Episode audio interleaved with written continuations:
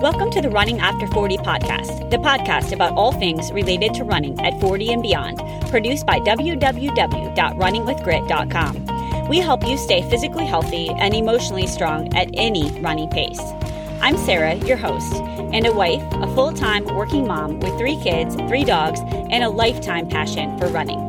Whether you are a veteran runner looking to maximize your times as a master runner, or a brand new jogger starting in your 40s, 50s, or any age, this podcast will be there for your journey. I want to share stories, secrets, and strategies for success. This includes mistakes and lessons learned, all related to running past age 40. Let's hit the play button together and hit the roads as runners with grit after age 40.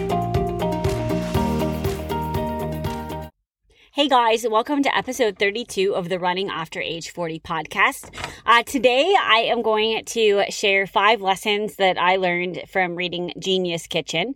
Uh, this book is, it's kind of like a hybrid cookbook, uh, nutrition kind of manual. Uh, it wraps up information from Max Lugavere, who is the author of Genius Foods and a plan called Genius Life. Uh, I don't use the plan, but I've read both books. Uh, and so Max had a mother with Alzheimer's, and then he went on a quest to really try to figure out how best to use nutrition uh, and his lifestyle to keep him healthy, keep him smarter long term, and more productive. So his whole philosophy is become smarter, happier, and more productive while protecting your brain for life. So the first thing that really jumped out at me uh, was that eating junk food is so common that when someone eats healthy, that it's labeled dieting.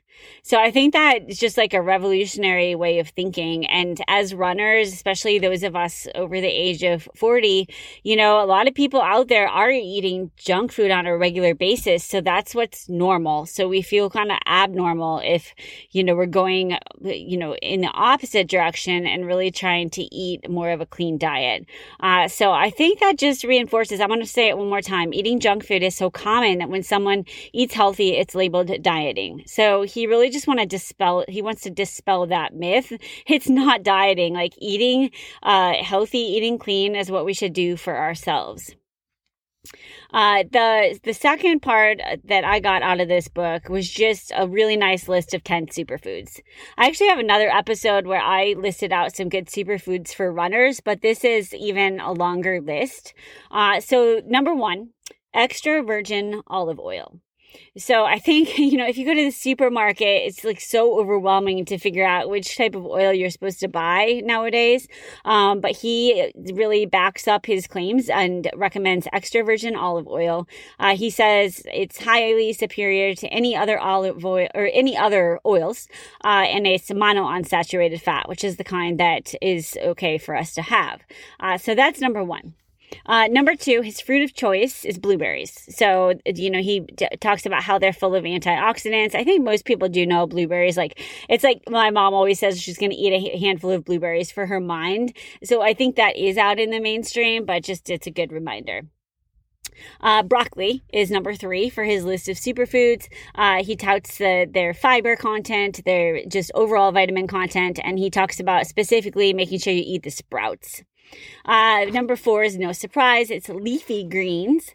Uh, and I like how he says the darker equals better. So none of that iceberg lettuce. Go for the darker uh, leafy greens. Uh, number five was one of my superfoods, which is avocados. He uh, mentions how they have more potassium than a banana uh, and good source of fiber, and they, they can actually reduce your cholesterol. So if you don't eat avocados, definitely add that into your uh, uh, next grocery store run. Uh, number six, fresh salmon, uh, full of omega 3s, vitamins, uh, and omega 3 fats will help with memory uh, and just long term anti inflammatory benefits. Uh, number seven is grass fed beef. Uh, so there's a lot in both Genius Foods and Genius Kitchen about, you know, plant based versus, uh, you know, people that want to eat meat. Uh, and he's big on grass fed beef. So which other side of the fence you're on doesn't really matter to me, but he talks about how if you are going to eat beef, eat the grass fed kind. Uh, and, you know, just alongside of that, like, he is a big proponent on not having one specific diet plan. So like he's not keto, he's not plant-based 100%. He's not low carb, he's not sugar-free. He's just about overall eating the kind of foods that you are finding that aren't processed. So anything fruits and vegetables, any kind of lean meats, um, anything that isn't in a box per se that probably is going to spoil fast is the kind of thing that you want to put into your body. Uh, number eight on his list was eggs, and he does uh, recommend eating the yolk uh, for health benefits. Uh, number nine was almonds, and he mentions not eating the roasted almonds, but just the, the basic almonds. And then number 10 is dark chocolate. And I also have that in my podcast of superfoods. I have like a whole thing about dark chocolate and which kinds to buy. Uh, but those are like his top 10 superfoods. So I thought that was nice to hear. Uh, and again, it's over and over throughout both Genius Foods and Genius Kitchen. He talks about avoiding processed foods uh, and also soft drinks. So he's, you know, uh, whether or not it's uh, sh- sugar free, you know, diet sodas or regular sodas, he just uh, it, just cutting those out, you know, makes a big big benefit. Uh, some other foods that he mentioned, just I got a couple here sunflower seeds, carrots, unsweetened plant based milk and red grapes, uh, kefir or kefir, I'm not sure how you say that, pickles, uh, yogurt, and peas. So those didn't make that top 10 list, but they were also uh, to add to your list. So again, it was sunflower seeds, carrots, unsweetened plant based milk, red grapes, uh, kefir, pickles, yogurt, and peas. So that was just kind of like a really high level overview of some of the foods that he listed. Uh, and I, the quote that he says that I think you'll really like just you're going to remember this is that our eating habits are killing more Americans than smoking habits. So just because we run and we're maybe skinny or, you know, a little bit that we look pretty good, like what you're putting into your body matters, especially long term. Uh, so our eating habits, especially with sugar, can be, you know, just as bad as smoking. Uh, and he talks about how some people call Alzheimer's actually type 3 diabetes because they say that it's caused by the increase in inflammation and sugar uh, from the Western diet. Uh, Genius Kitchen does have like it has over a hundred recipes in it. So if you really like to, you know, want to get into it, I just recommend buying the book. It's not overly expensive. You can just grab it on Amazon. Uh, it's got some really good tips and some, you know, nice like meal matching ideas. I mean, one of the things I took out of it was that not to wash mushrooms. I didn't know that. Um, I guess, you know, because of the water content, if you wash them uh, and then cook them, then they're not going to be as good. But that was just like one little tip takeaway. Okay. Uh, moving on to my third lesson was not to use antiseptic mouthwash. Uh, so maybe more people know this than me, but he talks about how it kills the bacteria in your mouth that can be good and uh, that people that use antiseptic mouthwash twice a day uh, have a 50% increase in type 2 diabetes and also um, more cardiovascular problems. So that was something, I guess, uh, a lesson to me. Uh, he he touts that with just like a couple other health tips, which is getting daily sunlight. Yes, go outside for your run, especially now that it's springtime. Even if it's a little bit chilly, like get out there. Um, seven to nine hours of sleep versus four to six. I don't think you'll find a book that ever talks about why less sleep is better. Uh, sleep is so restorative. So if you're a runner, just get to bed early so that you can get up early. Uh, I know it's not fun. I don't like to do it, but it, I'm a work in progress. Uh, and he also does talk about the benefits of ice baths and cold showers. Uh, so I hate cold showers, but I'm like, after listening to his book, uh, checking it out, I might have to give that a try. So I'd love to hear if anybody else is doing that.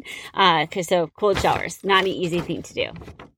Uh, so again, he talks about like the standard things I mentioned: sleep, uh, exercise. So if nothing else, you'll definitely feel like reinforced from listening uh, or reading his one of his two books because uh, he, you know, he recommends exercise. I will say that he is a big proponent of strength training versus aerobic. So he's still like endurance exercise is great, but he really emphasizes the need for strength training too, which is good for me to hear because I like to fall back back on that cardio exercise and uh, the strength. You know, I'm still doing it, but it doesn't always take priority. So this was a good reminder to keep that going. Uh, another couple of things I wanted to leave you with is that he talks about how like chronic stress is just a killer of the brain. So there's a big difference between chronic stress and then periodic stress.